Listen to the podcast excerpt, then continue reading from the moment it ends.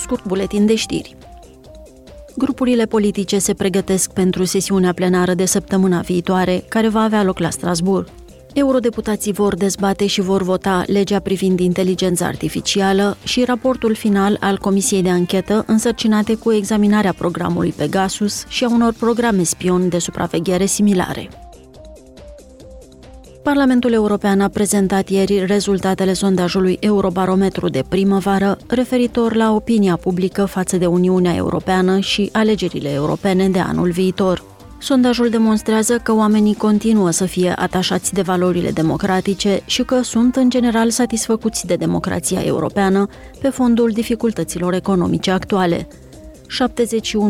71% dintre respondenți spun că Uniunea Europeană are un impact asupra vieților de zi cu zi. Astăzi este Ziua Mondială a Securității Alimentare. Tema din acest an este Standardele alimentare salvează vieți. Standardele stabilesc nivelurile maxime de aditivi și contaminanți, printre alte componente, care pot fi consumați în siguranță. În Uniunea Europeană, Autoritatea Europeană pentru Siguranța Alimentară oferă consiliere științifică imparțială pe tema riscurilor legate de alimente. Potrivit Organizației Mondiale a Sănătății, 600 de milioane de oameni se îmbolnăvesc anual de una dintre cele 200 de tipuri de boli care se pot transmite prin alimente.